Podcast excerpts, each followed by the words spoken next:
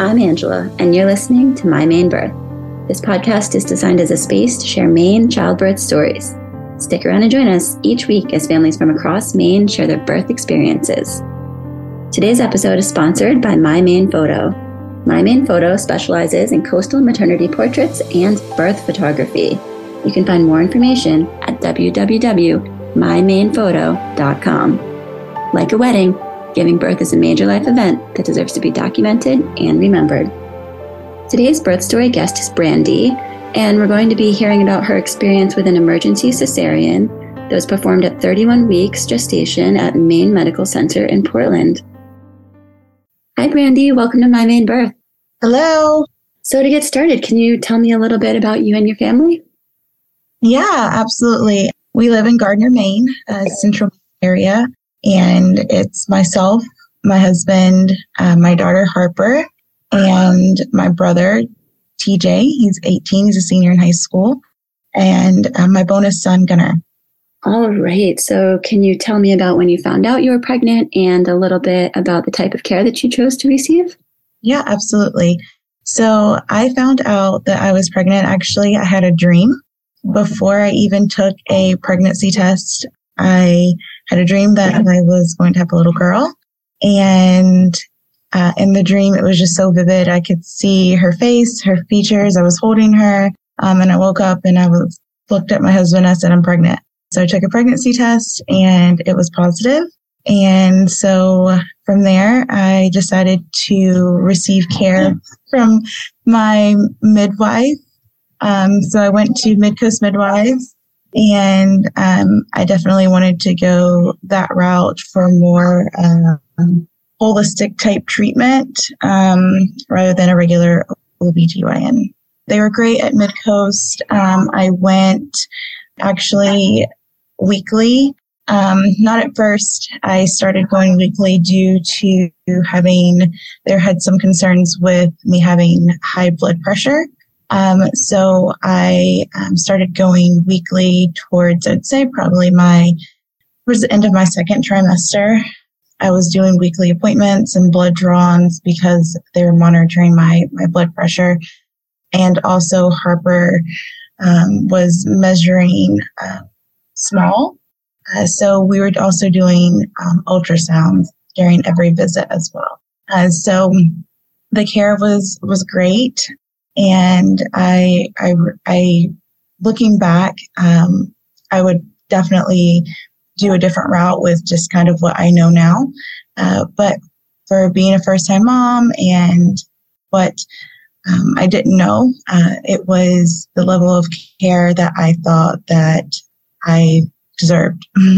so I would say around 31 weeks I went in for just a routine appointment. And while I was there, my midwife had some concerns that uh, Harper's heartbeat sounded irregular. Uh, so she suggested that I be put on a heart monitor um, for Harper. So I was transferred to the regular hospital and monitored for a couple hours just to make sure that everything was okay. Uh, while I was there, um, they were constantly checking my blood pressure and it was very high. Um, I think looking back, I was just really sort of stress of hoping and thinking, praying that everything was okay with with my little one. Um, so yes, my blood pressure was really high and that caused a lot of concern for the midwives. Uh, so they decided at that time, because they could not lower it, to give me a, a corticosteroid shot in order to develop Harper's lungs. Uh, typically, the shot is given if they have concern that the child is going to be born prematurely. Uh, so when asked about the shot, they're like, oh, it's fine. It's just precaution. Uh, we don't have any concerns. Um, it's not going to harm her. You know, just, it's just precaution in case she does come early. Uh, so at this point, I'm very concerned. I'm only 31 weeks pregnant. I don't have anything ready at home.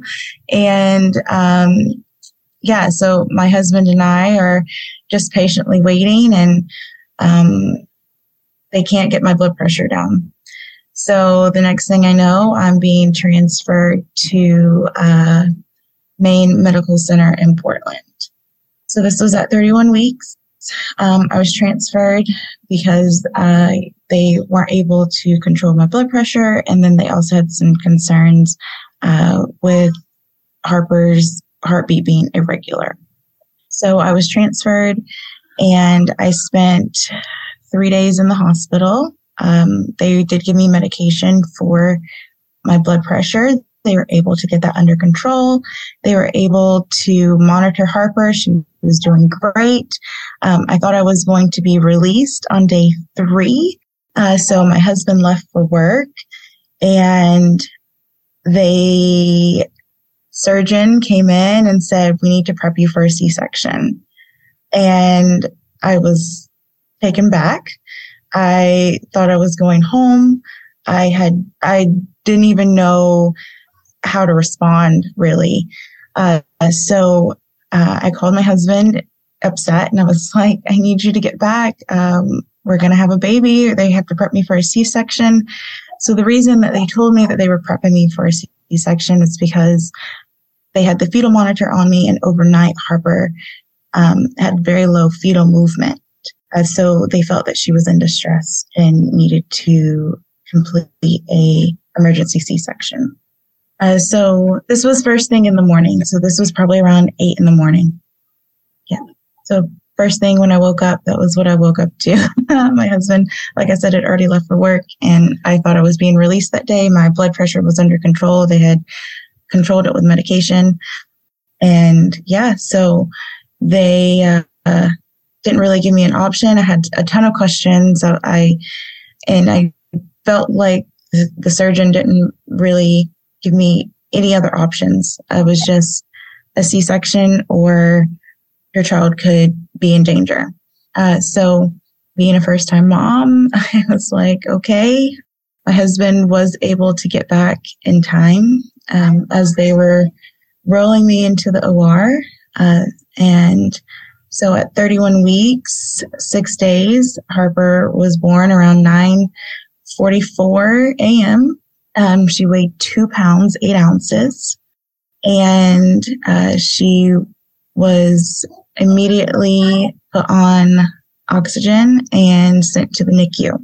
Uh, so during that time, because I had an epidural, I was not able to see her for the first two hours until I was able to regain control um, from the numbness. I was able to feel my legs and everything. So the first two hours, I wasn't able to see her, um, wasn't able to hold her or anything like that. Um, so my husband spent that first critical moments in the NICU with her, which was really hard looking back. Um, I didn't get to have that skin to skin contact with her immediately after birth.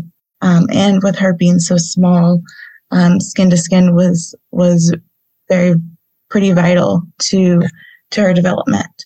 Uh, so for the next uh, couple of hours, I sat in the recovery room, um, and then I was able to be wheeled down to the NICU to see her, um, and she was so tiny. Like I said, two pounds, eight ounces in her little incubator, all these heart monitors and wires and all the things that you see with NICU babies. But she was able to be off of oxygen within 24 hours because her lungs were fully developed and she was breathing on her own.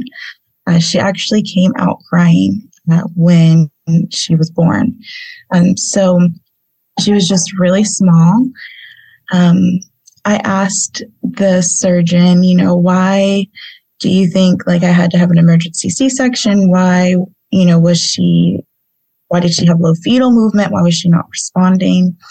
Um, and she said that her umbilical cord was wrapped around her neck, which doing research later, that's actually pretty common um, and not a concern for emergency C-section.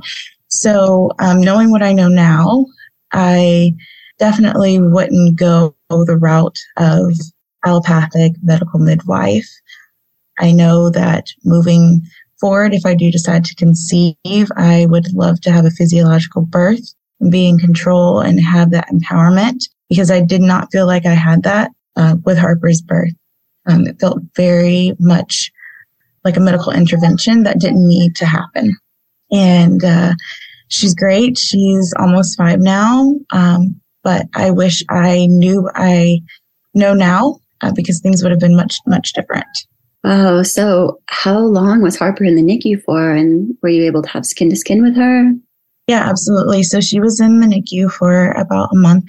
And uh, they, the staff there was great about skin to skin. Actually, they, with myself and my husband, um, they really encouraged it um, for her development. So we were able to hold her skin to skin really anytime we needed to. And so they were really, really great about allowing us to have that connection with her. Were you able to breastfeed or did you choose to go that route? Yeah, so we attempted to um, because she was so small. She was only, uh, she actually got down to two pounds. Um, breastfeeding was difficult. She would get very tired in between. So for a while, I was just exclusively pumping. And um, so she was able to receive breast milk. Uh, she just wasn't able to breastfeed right away. Uh, she was never able to fully latch. So for the first year, I exclusively pumped. And then I used donor breast milk to until she was two and a half. Yeah, it was not, it was not easy. okay. Are there any resources you would like to share or anything else you would like to add? Yeah, I would just encourage, you know, mothers to do their own research, you know, and really knowing how the body works and what physiological birth is, is really empowering.